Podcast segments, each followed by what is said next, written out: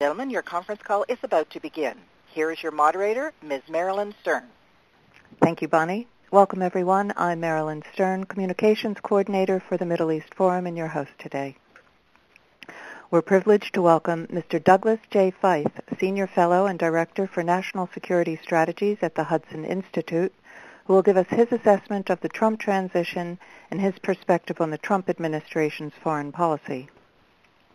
First, some background on Mister Feith, a Middle East specialist for the National Security Council during the Reagan administration. Mister Feith returned to government service as Undersecretary of Defense for Policy in the Pentagon under President George W. Bush from two thousand one until two thousand five. Author of the two thousand eight best-selling memoir, War and Decision, Inside the Pentagon at the Dawn of the War on Terrorism, Mister Feith recounted how he advised the President on national security issues during the post nine eleven global war on terrorism and detailed his key role in shaping U S policy planning the Iraq War. We'll turn to Mister Feith now to discuss our topic, the Trump administration's Middle East policy. Mister Feith? Thank you, Marilyn. Um, uh, first of all, I want to say I'm happy to do this call for the, the Middle East Forum. I've known Daniel Pipes for I think around thirty-five years, and uh, admire his work and that of the forum. On the question of of what the Trump administration is going to do in the Middle East, uh, I think it's important to start with the disclaimer that no one actually knows. Uh, no one knows what role Mister Trump himself will want to play as president, um, and if he decides to take uh, personal charge of Middle East policy, then uh, I, I think it will be it will be impossible for anybody to predict what what he would do, um, for the simple reason that nothing he has said or done is for sure an indicator of anything that he'll say or do in the future. Um, I think, though, a few cautious points can be ventured. Um, there are some policies that the United States is pursuing, has been pursuing for the last eight years, that are peculiar to President Obama, and these can be expected to be dropped. So, for example, President Obama was focused on improving U S relations with uh, countries that were uh, hostile to us, in Iran, in Syria, Russia, China, and Cuba, for example. And President Obama did this, pursued his better relations with those countries at the expense of U S ties with Israel and with Arab states that have traditionally been relatively cooperative with the United States, such as Saudi Arabia. Um, so we're in the situation right now, ironically, where President Obama, uh, having chased after Iran's friendship and antagonized both Israel and Saudi Arabia, has actually pushed Israel and Saudi Arabia closer together, um, probably than they've ever been before. Uh, this was not his intention, but it's, it's an interesting uh, unintended result of, of his approach to Middle East policy. Now, regarding Israel, President Obama came into office believing that the key to making progress toward a, a Palestinian-Israeli peace was to distance the United States from Israel. And and he did create that distance. I mean, he created quarrels on purpose with uh, uh, with Prime Minister Netanyahu over issues like the settlements, and uh, and in particular the issue of the Iran nuclear deal. The President Obama was focused on concluding, pretty much at uh, at any terms, a, a nuclear deal with Iran so that he could forge a U S-Iranian strategic partnership in the Middle East, and this understandably disturbed Israelis, and it, in fact, it disturbed Israelis across the political spectrum in, in Israel. Um, there aren't that many things. I mean, the Israelis were famously Uh, political and quarrelsome, and there aren't that many things that unify them, but uh, uh, opposition to President Obama's Iran policy was something that unified a, a large part of the Israeli political spectrum. Um, now, Mister Trump has not shown any inclination to adopt Obama's, uh, President Obama's approach toward traditional U S friends and enemies. So the policies that I just described are, not, are we, we can assume are going to go by the wayside, and and President Trump will be taking a different approach. Um, now, Mister Trump's rhetoric on Israel has been mixed. Some of what he has said and done is very friendly.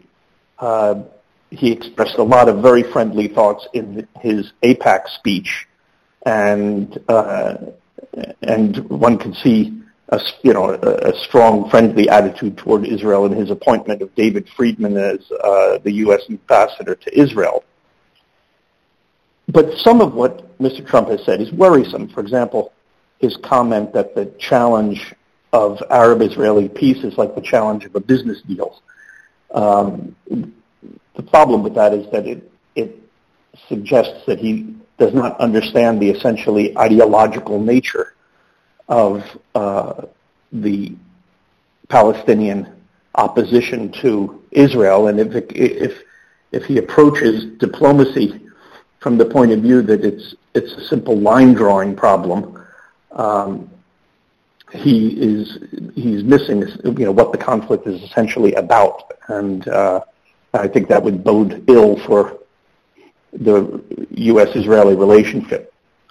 Uh, now, Mister Trump has repeatedly said that he thinks we can cooperate more with Russia, and There, there are not many statements that he has made in the foreign policy area uh, as often and as emphatically as his belief that we can work more cooperatively with Putin. Uh, it, it's unclear what this is going to mean for the Middle East. Uh, in Iran, or regarding Iran, Mister Trump has spoken harshly about the nuclear deal and said he would be tough against Iran.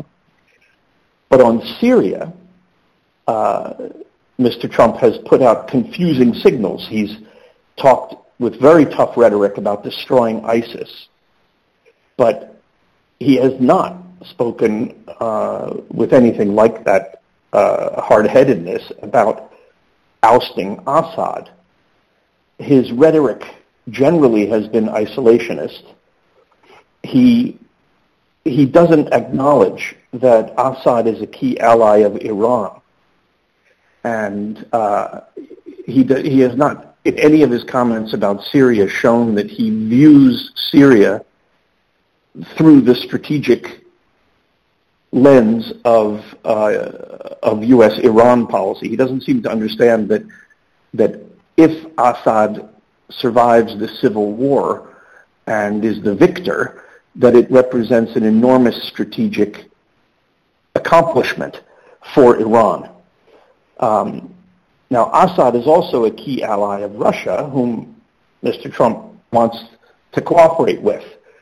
So, you know, how how he squares his various comments about being tough with ISIS, uh, being tough on Iran but friendly with Russia, when both Russia and Iran support Assad, is unclear. He, I mean, I think if you put everything he said together, it just makes for a, a confused picture. I think it's, so it's unclear what he will do regarding Syria. Now, Mister Trump seems to think that the United States can isolate itself from the pathologies of the Middle East. uh, I do not think that that's realistic. You can try to run away from the problems of the Middle East, but the problems will chase you, and uh, they, they they chase us in the form of refugees, of terrorism, of cyber attacks, of weapons of mass destruction, of political instability that affects world oil prices. I mean, the the basic point about isolationism or disengagement from the Middle East is not whether it's desirable, but whether it's possible. I, I think it's perfectly understandable that a large number of Americans would like to disengage from the Middle East, would like to, as President uh, Obama put it, pivot, you know, turn their back to the Middle East so they can focus more, let's say, on East Asia, as President Obama said he wanted to do. But the um, the Middle East does not allow us to ignore it. And, uh, you know, a policy of saying that we're going to ignore it and disengage from it and isolate ourselves from it just doesn't recognize um, this very important point that if you ignore it, the problems simply chase after you. Um, a final thought about um, some of the appointments that Mister Trump has announced so far. Um, on General Flynn, I think that Flynn was a... Uh, was, you know, a valuable member of the intelligence community. Um, I don't know him personally, uh, but I I think he did a, um, a creditable job uh, on the substance of the of intelligence when he was the D I A director, as far as one can tell from the outside. Now, he's quite tough on Islamist extremism, but he's been... Uh, not very careful about preserving the distinction between Islamist extremism and Islam itself. And I think that's a problem, because any sensible strategy for fighting Islamist extremism would include a serious effort to try to get the opponents of, of the extremists within the Muslim world to to take stronger, more open, more vigorous action uh, against the extremists. And uh, and I think we forfeit the the chance to do that uh, if we if we speak in a way that suggests that the enemy is Islam itself.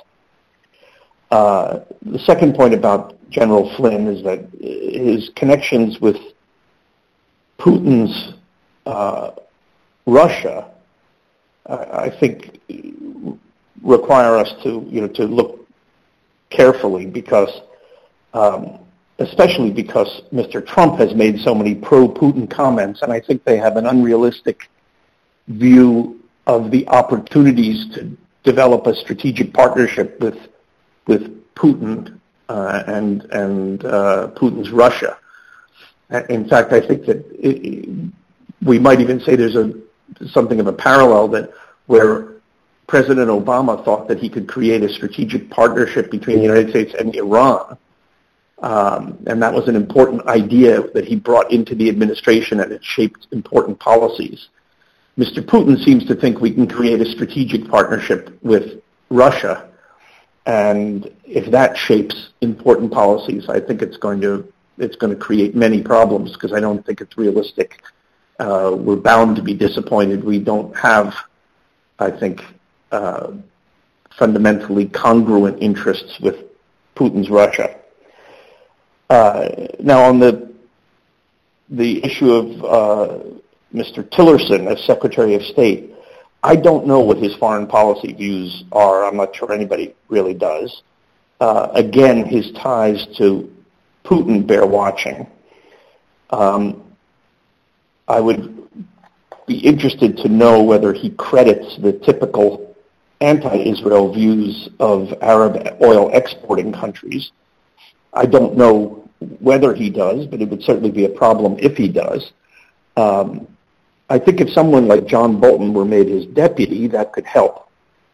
Uh, I think that a key, uh, a key trait for uh, selecting a good Secretary of State is a willingness to run counter to the advice of the Foreign Service, which dominates the State Department's bureaucracy. Um, that's very hard to do, and somebody like Tillerson, who will be coming into the government without government experience, I think is going to be more susceptible than um, than most people would be to relying on his professional staff. And I think that a, a good Secretary of State would be, because I think the, the Foreign Service in general has inclinations that, toward policies that I think are not are not the right policies. I mean, these, these, the, I'm conservative. The State Department, uh, as an institution, is generally left of center, and so if, if a Secretary of State is going to be pursuing a conservative foreign policy, he's going to have to do it, um, you know, contrary to the wishes of most of the people who work for him. That takes an enormous amount of grit, because the bureaucracy is very skillful in in fighting that its views prevail, and and in in doing political warfare, you know, through the newspapers uh, against secretaries who don't uh, who don't subordinate themselves to their subordinates. And um, I don't know I don't know how Tillerson will handle that. Uh, and I think having somebody experienced like Bolton as deputy might be helpful.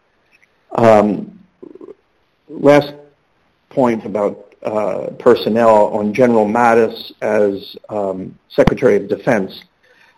I would say he has an excellent reputation as a military commander.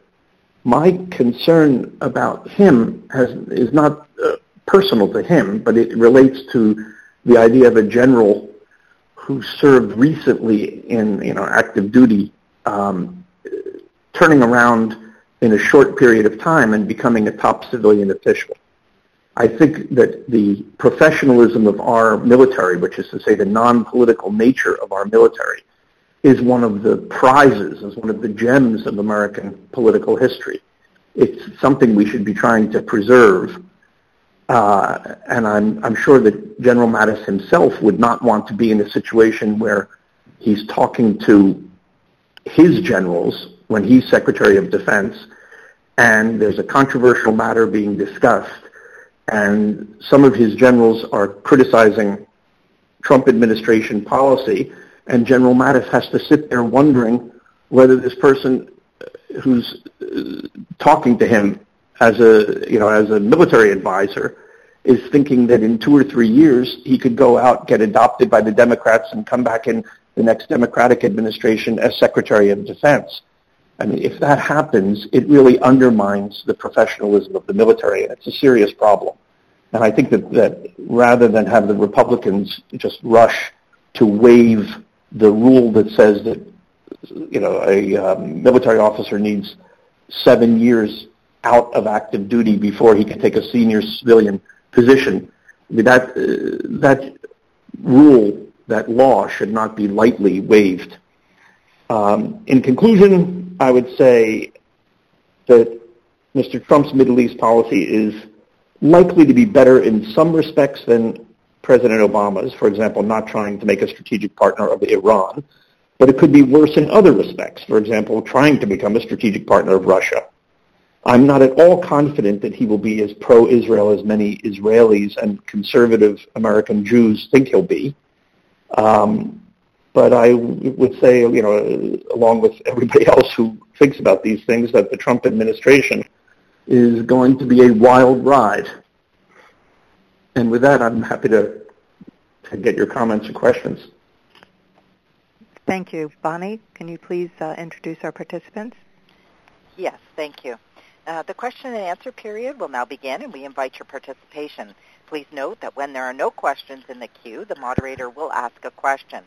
To join the question and answer session queue, press star one on your telephone keypad. If you wish to identify yourself when your line has been unmuted, please do so.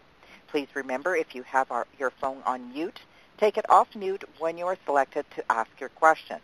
Again, to join the question and answer session queue, press star one on your telephone keypad. And we'll take our first uh, question. And caller, if you wish to identify yourself, please do so when your line is unmuted. Uh, hello, this is uh, Mark Hess. Uh, my question, Mister Feith, concerns your... Um, your um, expectations about the ability of Trump to make some kind of a rapprochement with, with Russia, and you indicated that he might face the same kind of disappointment that President Obama faced with Iran. So my question for you is uh, whether you think that the Iranian and Russian regimes are are that comparable, Iran being a radical terrorist expansionist regime. Do you see Russia having the uh, the same sort of goals as Iran? Thank you. Uh, it's a good question. No, I don't. I don't think that they are uh, similar in the respects that you highlighted. The uh, I mean, it, you're correct that Iran is a highly ideological regime. Russia is not any longer. Um, but Putin is. But the. I think that we would have major foreign policy differences. We will have, we have had, and we will continue to have major foreign policy differences with Russia, even though they are in a number of respects you know, a very different regime from that of uh, of Iran. I think that that Russia is uh, very aggressive. I think uh, that Putin's ambitions are. Uh, to try to ultimately recreate, to the extent he can, the Russian Empire, and moves against Georgia and then lately against Ukraine are an important sign of that. He may try to do other moves in the Baltic states, for example. I think his intention is to destroy NATO, and that's something that if he if he accomplished it would be, I think, very harmful for the United States, terrible for the stability of Europe, um, and I think that uh, Russia's basic, you know, mode of operations is um, is very much at odds with uh, American principles and American interests. And so, while I, I'm not saying that it's it's similar to Iran in all respects, it's similar in the one respect that I think it has uh, it, it has. a leadership that is hostile to the United States and its interests and will almost inevitably clash with us. May I have... Oh, I apologize, Mister Hess. You could press star one again if you have an additional um, question. In the meantime, we'll go to our next caller. If you wish to identify... Oh, I, I'm sorry, Mister Hess is back, so um, go ahead, please. Hi there. Sorry about that. I, I just uh, I thought your, your answer was so interesting that it suggested a follow-up. Um, first of all, Russian aggression, how much do you think that's a product of just taking advantage of opportunities of uh, the posture that uh, President Obama has um, has directed for the United States? And number two, you indicated the Russian objective of reestablishing as much as they can the old Russian sphere of influence. Does that suggest a... a for lack of a better word, a, uh, an opportunity for a deal? Uh, we'll give you some freedom of action in Ukraine, and you give us freedom of action in Iran. Thank you. Well, I don't... Um, I, I guess uh, on the first point about uh, was Russia simply taking advantage of opportunities, um, yes. I mean, one could say that about any...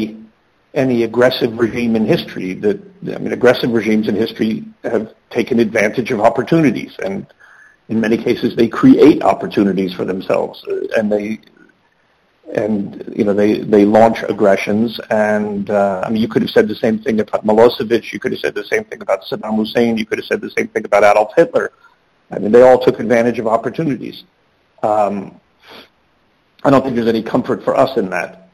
The uh, as for the question whether you could strike a deal with them, um,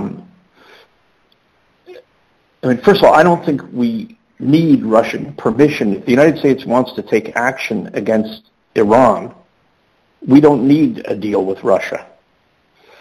And uh, so, I and I, I don't think it makes sense for the United States if you want. If the United States wants the kind of world that it wants to live in.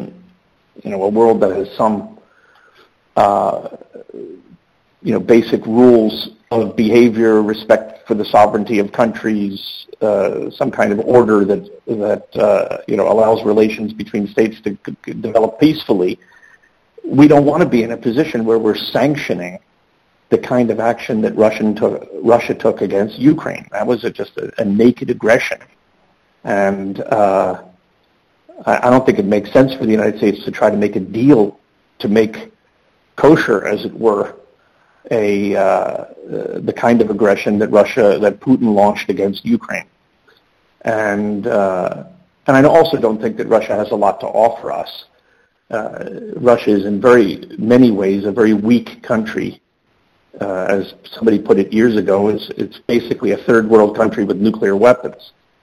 And um, so I, I don't think that, that we should be looking at Russia as a, a great business opportunity, as it were, for the United States to cut a deal. Thank you. We'll go to our next caller.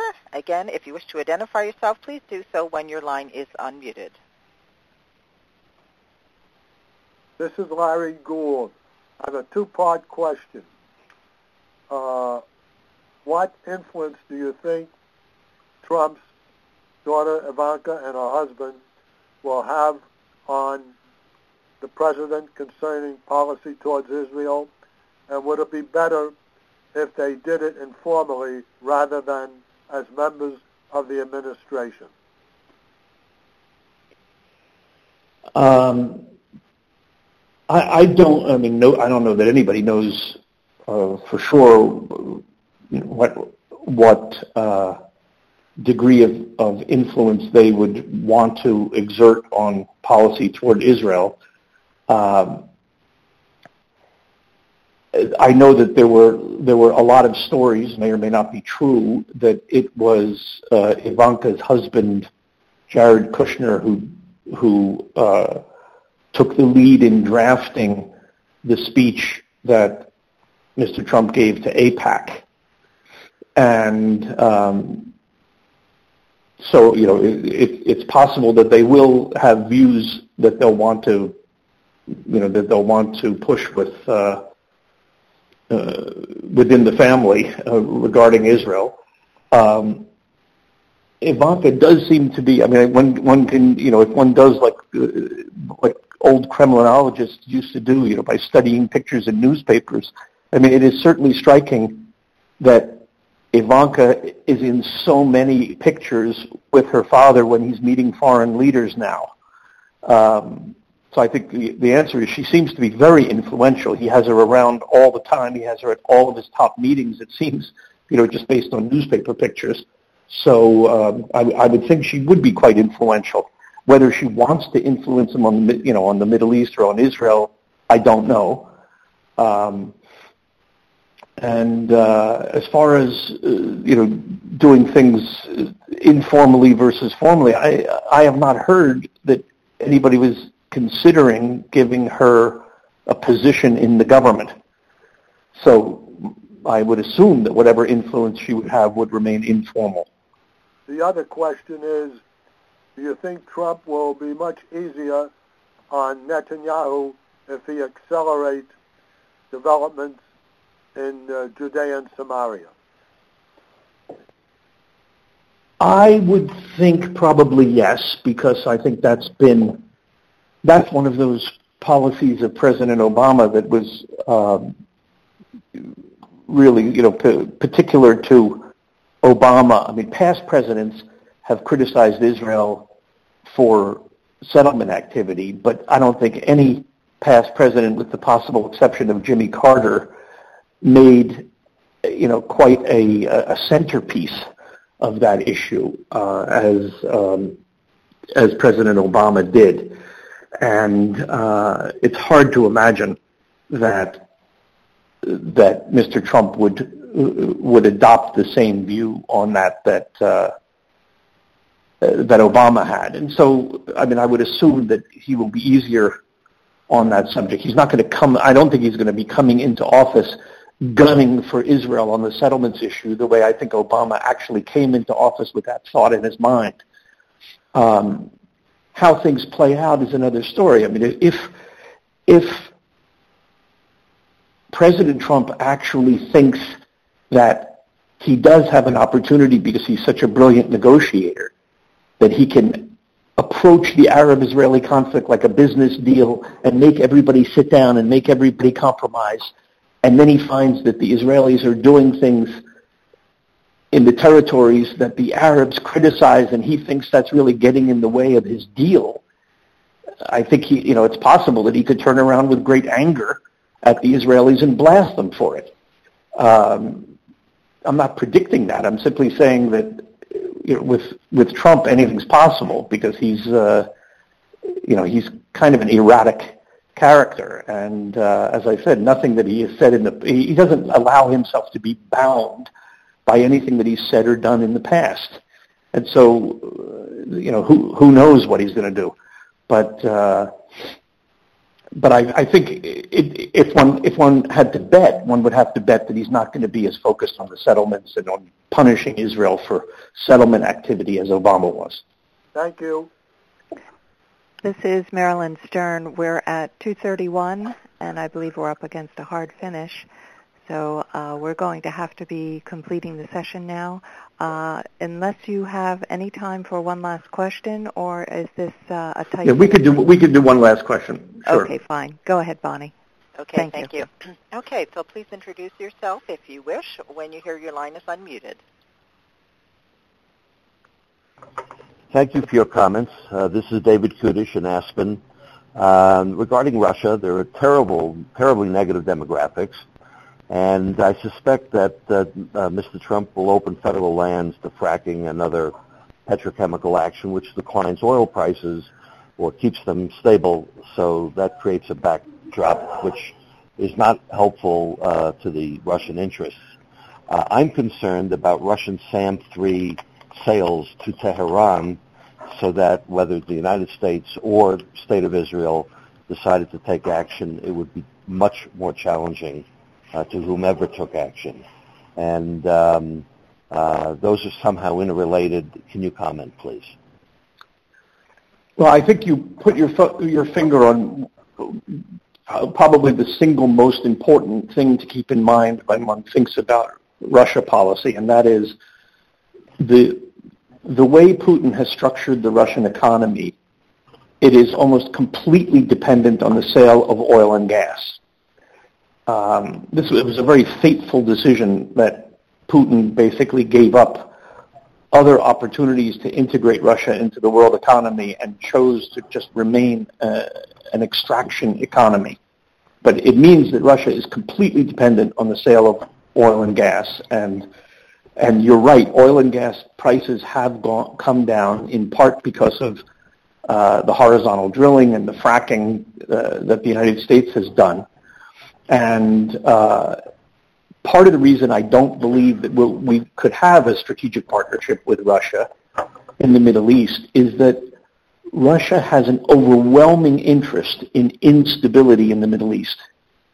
Because the more instability there is, the more there's upward pressure on world energy prices. And the entire Russian economy depends on that.